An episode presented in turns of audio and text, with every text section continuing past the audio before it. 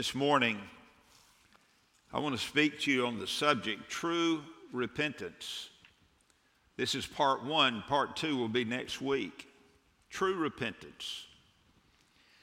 We're in a season leading up to the 150th anniversary of this church where we are pressing in with the Lord. We're in 40 days of fasting and prayer, and we ask you to pray and ask the Holy Spirit what he wanted you, how he wanted you to fast. And we're, we're working our way through a, a very interesting, good little fasting and prayer book where there are specific things we read and we pray every day.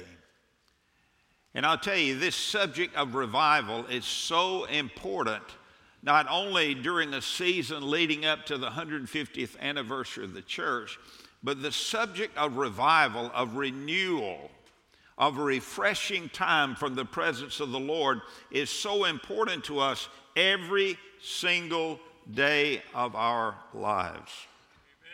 This, this desire for revival, this desire for a fresh touch from God can be seen in both the Old Testaments and the New Testament.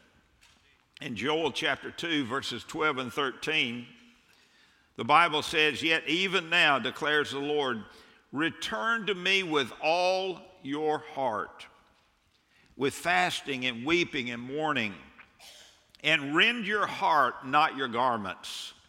Now return to the Lord your God, for he is gracious and compassionate, slow to anger, abounding in loving kindness, and relenting of evil.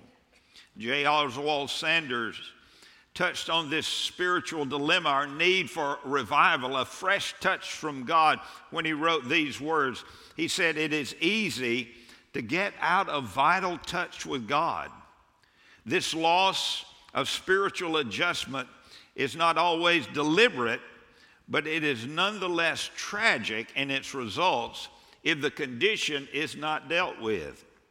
Perhaps our present need is to be put back into correct spiritual adjustment so that we can fulfill our true function in the body of Christ. There, there's a word for this in the Bible.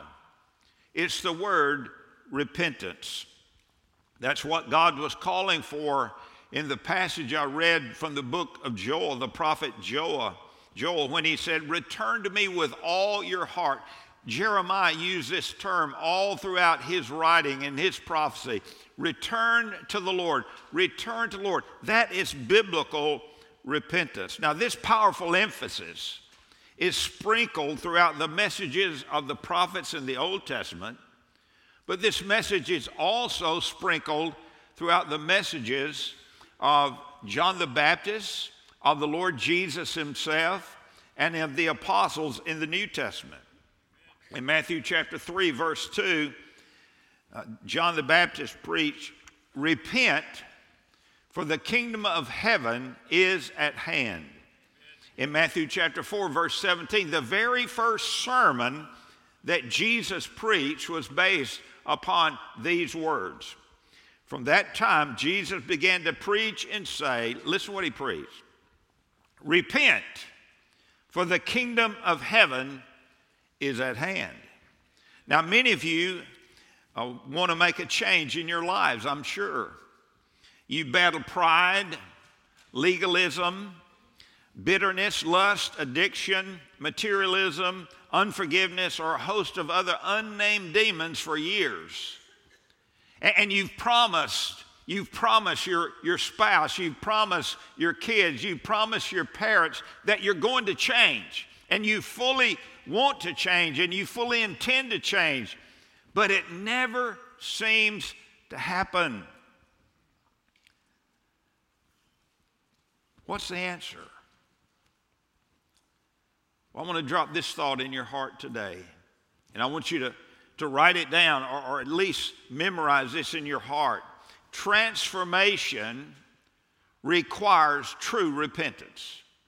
If you really want to be transformed, if you really want to change, if you really want victory over the, the demons that have been hounding you and hounding you and, and taking you down to defeat, year after year, day after day, month after month, my friend, you've got to truly repent in order to experience transformation.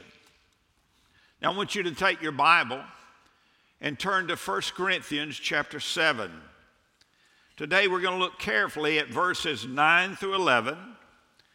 And I want to remind you uh, contextually that Paul wrote to the church at Corinth and called them on the carpet because they had fallen down into the trap of carnality. This was a very carnal church.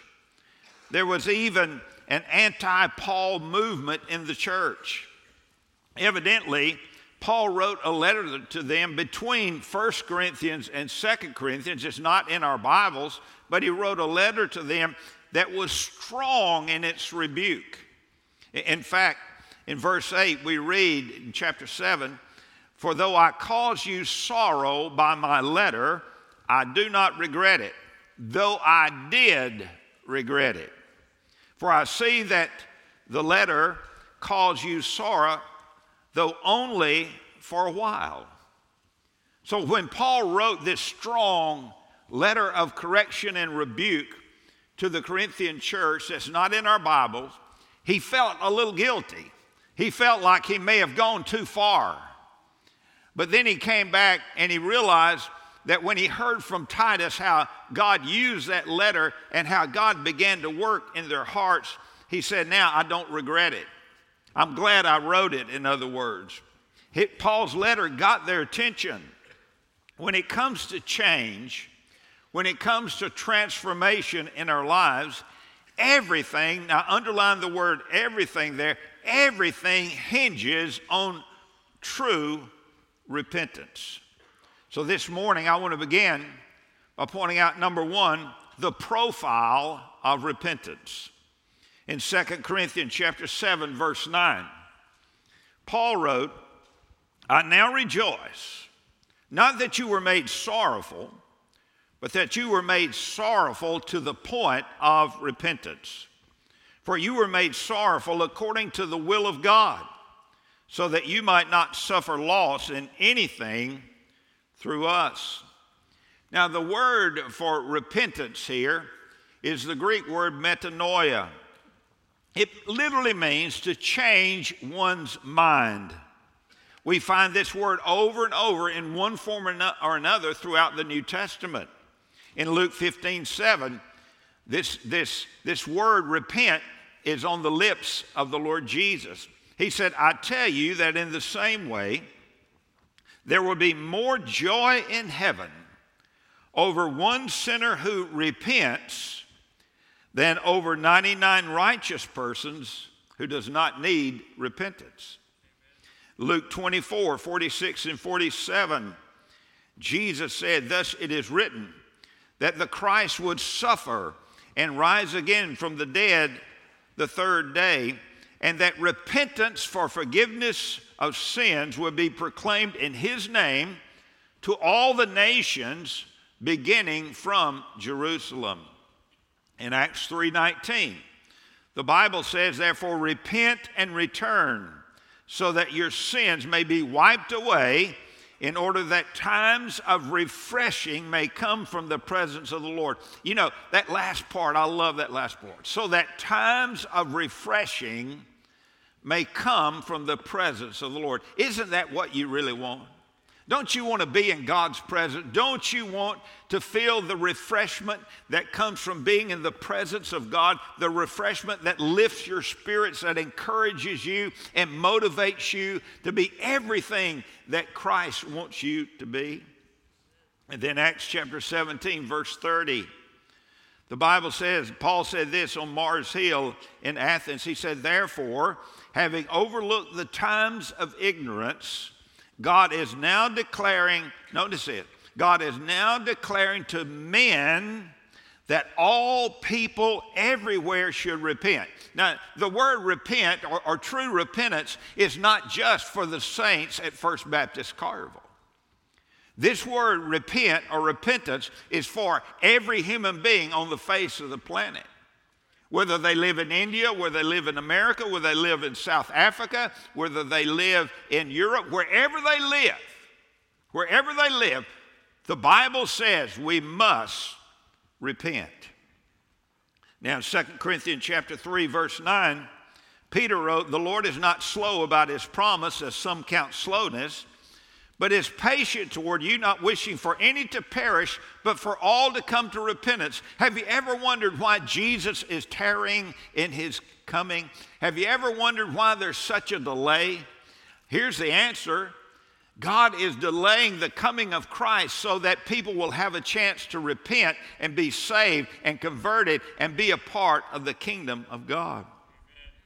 True repentance involves a recognition of sin that, uh, excuse me, it involves a recognition that sin is offensive to God.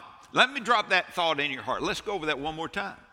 Do you realize that any sin you commit as a believer or as an unbeliever is offensive to the holy and righteous God? Sometimes I think that we overlook that basic fundamental spiritual truth. God is holy. In fact, the angels declare God is holy, holy, holy. The Bible says that no sin can come in the presence of God. And when we sin as a believer, when I sin as a believer, it is offensive to God. And I need to repent of that immediately, if not sooner. To repent means to turn from self and sin to the Lord. We'll get into that a little bit more in just a moment. So we're, we're looking, number one, at the profile of repentance. But secondly, and uh, this second point is long, it's long. But that's why we're dividing this into part one and part two. Number two, the process of repentance. What does repentance look like? How do I repent? Pastor, I'm dealing with this issue in my life. It's an addiction, it's a, it's a problem with a, a sin of the flesh. And, Pastor, I cannot seem to overcome it. What is repentance? What does it look like in my life? We'll look at 2 Corinthians chapter 7, verses 9 and 10. Paul said, I now rejoice, not that you were made sorrowful but that you were made sorrowful to the point of repentance.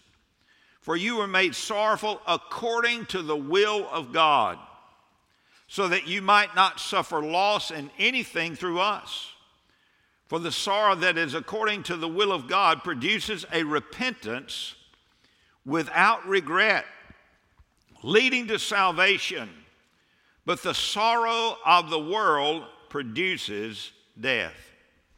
Now, there are four basic aspects that categorize the process of repentance. And I want to go over those with you because I think they're so important. Number the first part of the process of repentance is the word conviction. Conviction. Let me make this very clear. It's not the role of one spouse to convict another spouse of their sin. You may end up with a black eye if you're a guy, I promise you. It's not the, the role uh, of a parent to convict a child of their sin. Now, it's the role of a parent to confront the child about their sin, but you cannot convict anyone about their sin. That's the role of the Holy Spirit of God. John, in John's gospel, Jesus said this John chapter 16, verses 7 and 8. He said, But I tell you the truth. It is to your advantage that I go away. For I do, if I do not go away, the helper will not come to you, but if I go, I will send him to you. You say, Well, who's the helper? The helper is the Holy Spirit. And Jesus said this to his disciples, and they had a hard time grasping this. He said, It is really to your advantage that I ascend back to heaven, that I occupy the throne in heaven. Because when I occupy the throne in heaven, I will send the Holy Spirit and He will indwell you and fill you and help you in all aspects of your Christian life and the ministry that I call you to. In verse 8, he goes on to say, And He, when He comes, look at this, the Holy Spirit, and He, when He comes, will, notice, convict the world concerning sin and righteousness and judgment. I cannot convict anybody of sin. I can share with you what the Word of God says. I, can help you understand that if your life does not measure up to the Word of God, the will of God, the way of God, that something needs to change in your life. But I cannot convict you of sin. That's the Holy Spirit's role. In fact, before I came out here today, I got uh, on my floor in, the, in my office and I prayed that the Holy Spirit would use the Word of God to convict people in this room and those watching by live stream. That's the Holy Spirit's ministry. It's the Holy Spirit who convicted Peter of the fact that he had, be, he had betrayed the Lord. He had, he had denied the Lord three different times when Jesus was about to be tried. Peter did not make excuses. He repented of his sin. Who was the first one at the, the, at the, the tomb, the empty tomb, when the women came back and said, He's risen? Who was the first one? It was Peter. He couldn't wait to get there. He wanted to get right with God. He wanted a time of refreshing from the presence of the Lord. He wanted to confess that sin and get right with his Lord. But Judas, on the other hand, was simply filled with remorse, not repentance. And he betrayed Jesus, remember? In Matthew 27, verses 3 to 5, the Bible says, And when Judas, who had betrayed him, saw that he had been condemned, notice what the Bible said. He felt remorse. Can I tell you there's a big difference between remorse and repentance? He felt remorse and returned the 30 pieces of silver to the chief priests and elders, saying, I've sinned by betraying innocent blood. But they say, What is that to us? See to that yourself. And he threw the pieces of silver into the temple sanctuary and departed, and he went away and hanged himself. He committed suicide. Why? Because he didn't deal with his sin in a biblical way. There was remorse without repentance. With Peter, there was both remorse and repentance, genuine, heartfelt repentance. I, I promise you this the first stage of repentance is always conviction, and it's the Holy Spirit who convicts us of sin. Here's the second step of repentance it's contrition. Contrition. We might say that Paul categorized the sin of Judas as worldly sorrow. This brand of sorrow sidesteps the truth to avoid dealing with the reality of sin in our lives. It involves every excuse imaginable. People say, when they don't want to really deal with their sin, when they may have a touch of remorse but no repentance, and they're confronted by the Holy Spirit with their sin, they may say, Well, I'm, I'm sorry I got caught. Or it wasn't my fault. Have you noticed that everybody's blaming everybody for their problems? We even sometimes blame God for our problems. It wasn't my fault. You just don't understand my situation. Or get off my back. Or who are you to be judging me? That's one of our, our, our favorite go to excuses. Who are you to judge me? You're not so perfect yourself, are you? And that's a way for us to get around the convicting power of the Holy Spirit in our lives, who is trying to move us to a place of contrition, of a broken-hearted sorrow over our sin. Now, don't miss what the Lord wants to understand, wants us to understand about godly sorrow. Look at verse 9. 2 Corinthians chapter 7, verse 9. Godly sorrow is according to the will of God. Look at it. I now rejoice not that you were made sorrowful, but that you were made sorrowful to the point of repentance. You say, Pastor, would, would God really want to make me sorrowful? Is that really the will of God? Absolutely. Because God does not want your life to be gummed up by sin. God wants you to confess and forsake your sin and receive victory in times of refreshing from the presence of the Lord. Don't you want to live like that? Don't you want to live Monday, Tuesday, Wednesday, Thursday, Friday, Saturday, and Sunday with a time of refreshing from the presence of the Lord?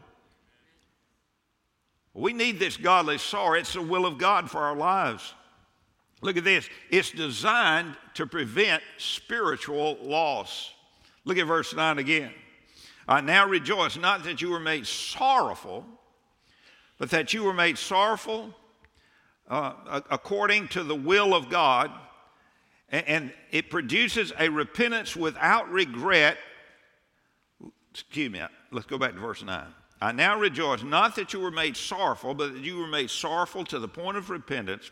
For you were made sorrowful according to the will of God, so that you might not suffer loss in anything through us. I, I say, what does this mean, suffer loss? And I found out that the same Greek word used here for suffer loss is used in 1 Corinthians chapter 3, verse 15. Look at it.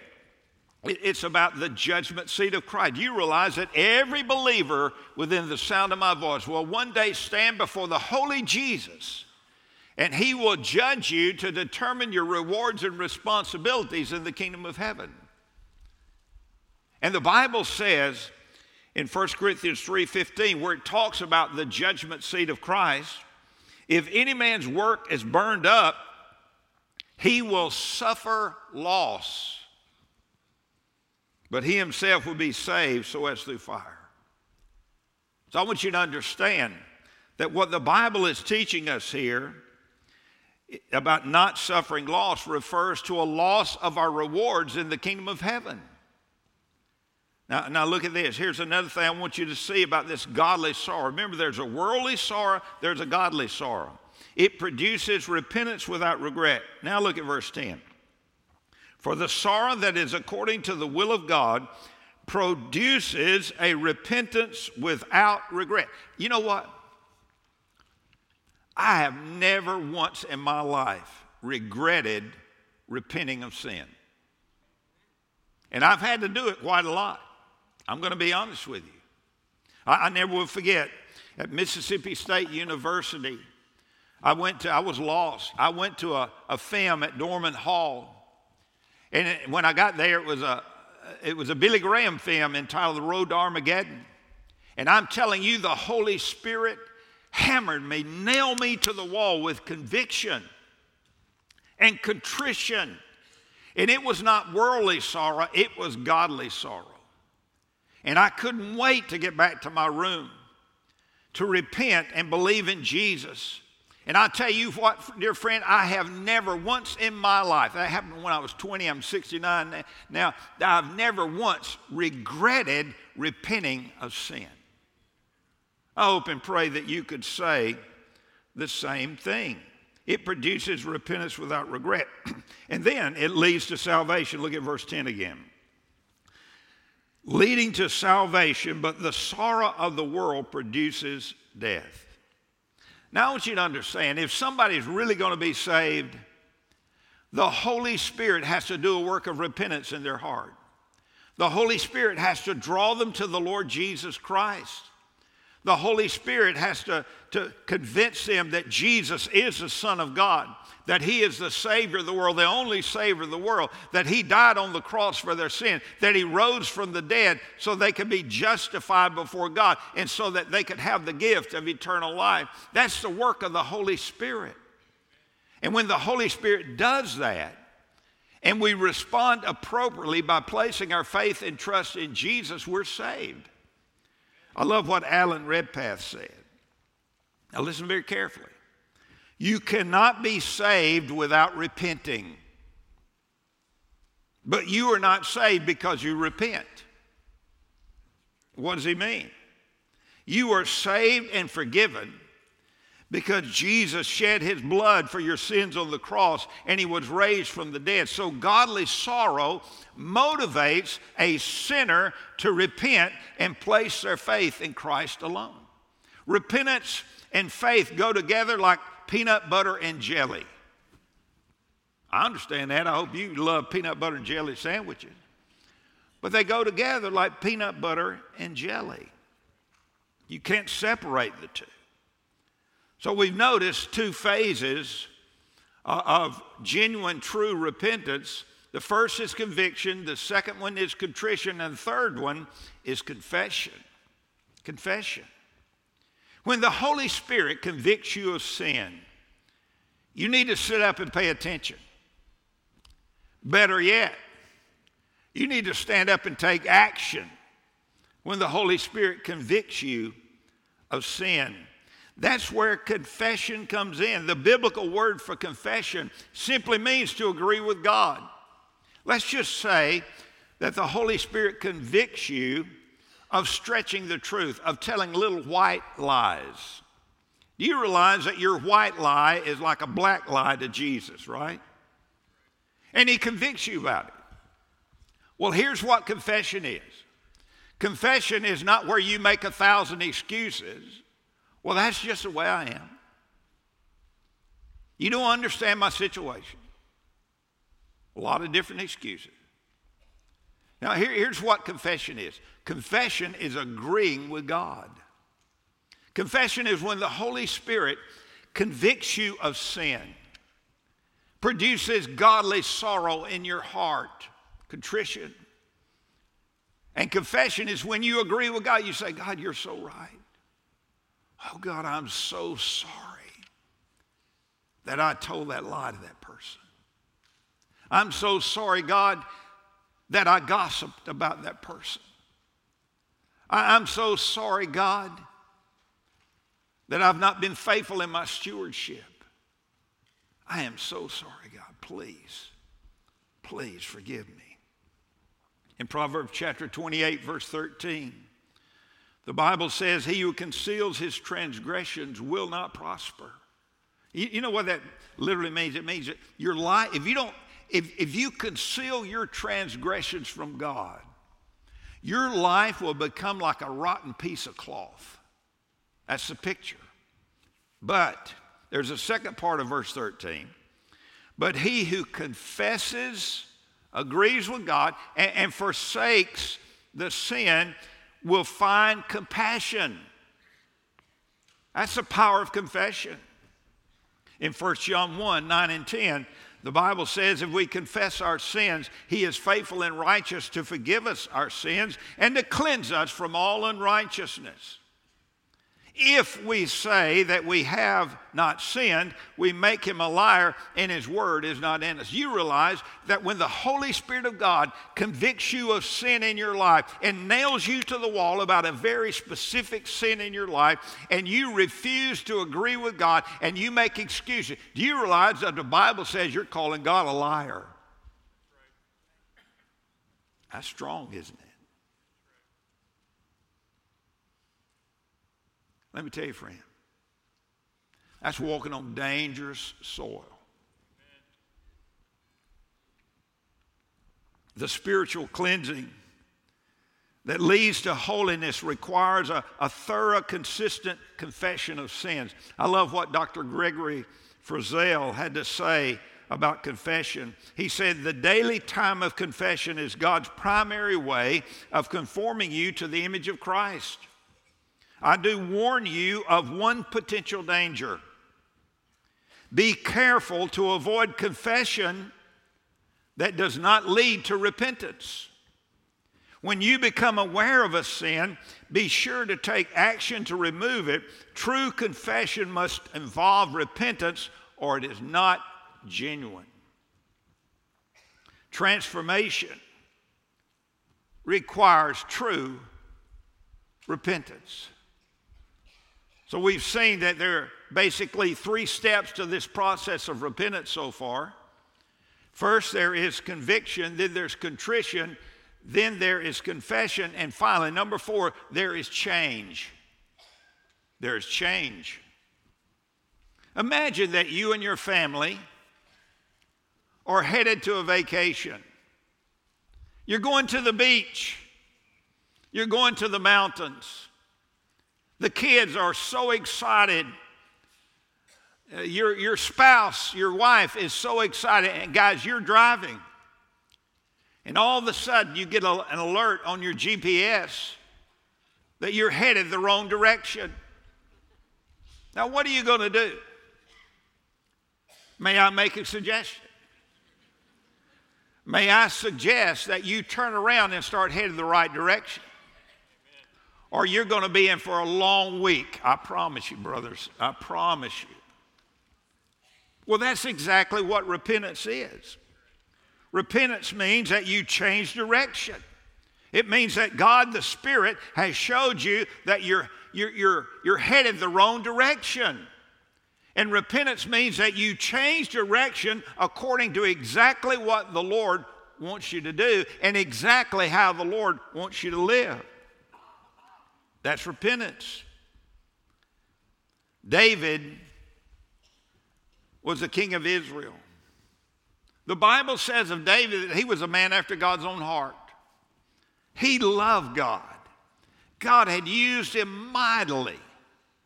We've heard of his great exploits, killing Goliath, leading Israel's army against the Philistines. I'll tell you, it's a, an amazing man, this David was. But one evening, when he was at the height of his power and supremacy, he was on his balcony and he was relishing about his kingdom. And he looked over the edge of the balcony and he saw a beautiful woman by the name of Bathsheba bathing. He should have turned away. He should have run into the house and t- taken a cold shower. But he didn't. And he was inflamed with lust. She was the wife of one of his bravest, most loyal soldiers, a soldier by the name of Uriah. At the time, he was out of town fighting for David and for Israel. Well, you know the story. David committed adultery with this woman and eventually ordered his commander to make sure that Uriah, Bathsheba's husband, be killed in battle. What a heinous sin it was. So God sent Nathan the prophet to confront David about his sin. Sometime later, David truly repented and he wrote about it in Psalm 32 and Psalm 51. In those two Psalms, we, we see David's conviction. The Bible says in verse uh, 1 through 3 of chapter 51, let me get it for you. Psalm 51, 1 through 3. These are the words and testimony of David himself. Here's what he said Be gracious to me, O God, according to your loving kindness, according to the greatness of your compassion. Blot out my transgressions. Wash me thoroughly from my iniquity and cleanse me from my sin, for I know my transgressions and my sin is ever before me. David was convicted by the Holy Spirit of God about his sin.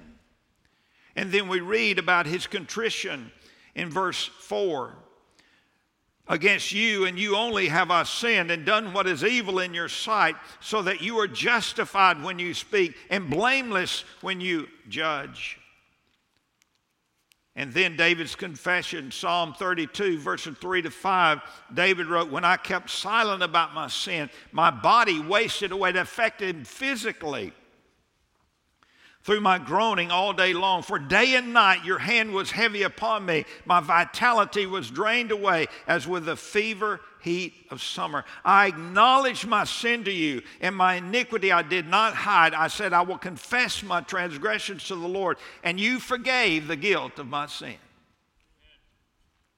Conviction, contrition, confession. And then there was change. In Psalm 51, verses 10 to 13, David wrote, Let me find it again. I don't have enough ribbons in my Bible. I need some more ribbons. chapter 51, verses 10 to 13, the Bible, here's what David cried out to God Created me a clean heart, O God and renew a steadfast spirit within me. Do not cast me away from your presence, and do not take your Holy Spirit from me. Restore to me the joy of your salvation, and sustain me with, your, with a willing spirit. Then I will teach transgressors your way, and sinners will be converted to you. David was convicted. He was filled with contrition. He confessed his sin to God and he was changed. You know, David wasn't perfect after this. But you know what? David never committed adultery with another man's wife again. You see, that's change. You confess your sin and you forsake your sin. And God forgave him. And God blessed him. And God poured out his compassion upon David. Aren't you glad that we have a forgiving, merciful, grace filled God? And I want you to know the Lord will do the same thing for you. Now, today, we've looked at the profile of repentance and the process of repentance. And I want to remind you of the truth we're bearing uh, down on today and next week and here's that truth transformation requires true repentance. Do you want to change? Do you have those besetting sins in your life? And no matter what you do, no matter what you do, you can't get victory over them. I can tell you, I know somebody who can give you victory over. His name is the Lord Jesus Christ. But you got to do it His way. Let me ask you a question Is the Holy Spirit convicting you of some sin that is draining away your spiritual life and vitality? Do you sense the contrition that is rising up within you? You got to deal with it. Don't make any more excuses. No excuses. Well, Pastor, I had a rough upbringing. Well, Pastor, I wasn't born with a silver spoon in my mouth. No excuses. Let me tell you, when the Holy Spirit points out sin in your life, you need to be ready to repent at that moment. So today, I'm going to invite you in just a moment, we're going to worship. In fact, I'm going to ask the worship team and the staff to come. I'm going to invite you in just a moment to leave your seat as we begin to worship the Lord. We're going to do this in the spirit of worship. I honestly believe that if we want to see the Spirit of God move in our lives, He does it best and most frequently when we're honestly and truthfully worshiping Him. So I want you to know that when we stand to worship in just a moment, it's not a, a time to just get ready to leave. It is time to focus our attention on God. It's a time to worship Him, to praise Him and adore Him. It's a time to listen to the Spirit of God. And it's a time to act in obedience. And I want to encourage you come to this altar with the Holy Spirit pressing down on your life about that specific sin in your life. Bow before Him right here, right here. Confess it to Him, just like David did, just like Peter did. Say, Lord, forgive me. Oh, God, give me victory over this. I tell you, He'll give you victory. He has the power to tear down strongholds in your life. You come. But if you're here today and you're not a believer, I, I want you to understand that your sin is a big deal to God. Your sin, now listen, your sin will keep you out of heaven and make you an eternal resident of hell. I'm just going to be honest with you.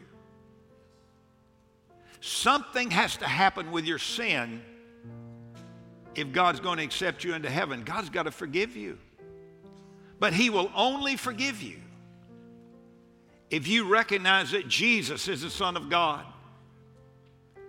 that He died on the cross for your sin, that He offered His body and blood as payment for your sin to satisfy the holy wrath of God against your sin, and that God raised Him from the dead three days after He died, and He's alive. He's King of kings and Lord of lords. And you got to believe that in your heart. And then you got to make an 18 inch move. You got to move from your head to your heart. You say, I believe it in my head, Pastor. You got to move it 18 inches to your heart. And you got to commit your life to Jesus. You got to say, Lord Jesus, I believe that you're the Son of God. I believe that you died for my sins. I believe that you were raised from the dead. And today, I humble myself before you. Lord Jesus, save me. You're the only one that can save me. You're the only one that can forgive my sin. Lord, save me and change my life. Give me victory. I promise you, on the authority of the inerrant, inspired, infallible Word of the living God, He'll do it if you mean it. Hey, let me pray. Father, in the name of Jesus, I pray that you would pour out your spirit. I know, Lord, that the only person who can convict anybody of sin is the Holy Spirit. Convict people of, of sin, righteousness, and judgment, and bring them to the end of themselves, to, to, to uh, conviction and contrition and confession and change. Oh God, please, for your glory and your honor.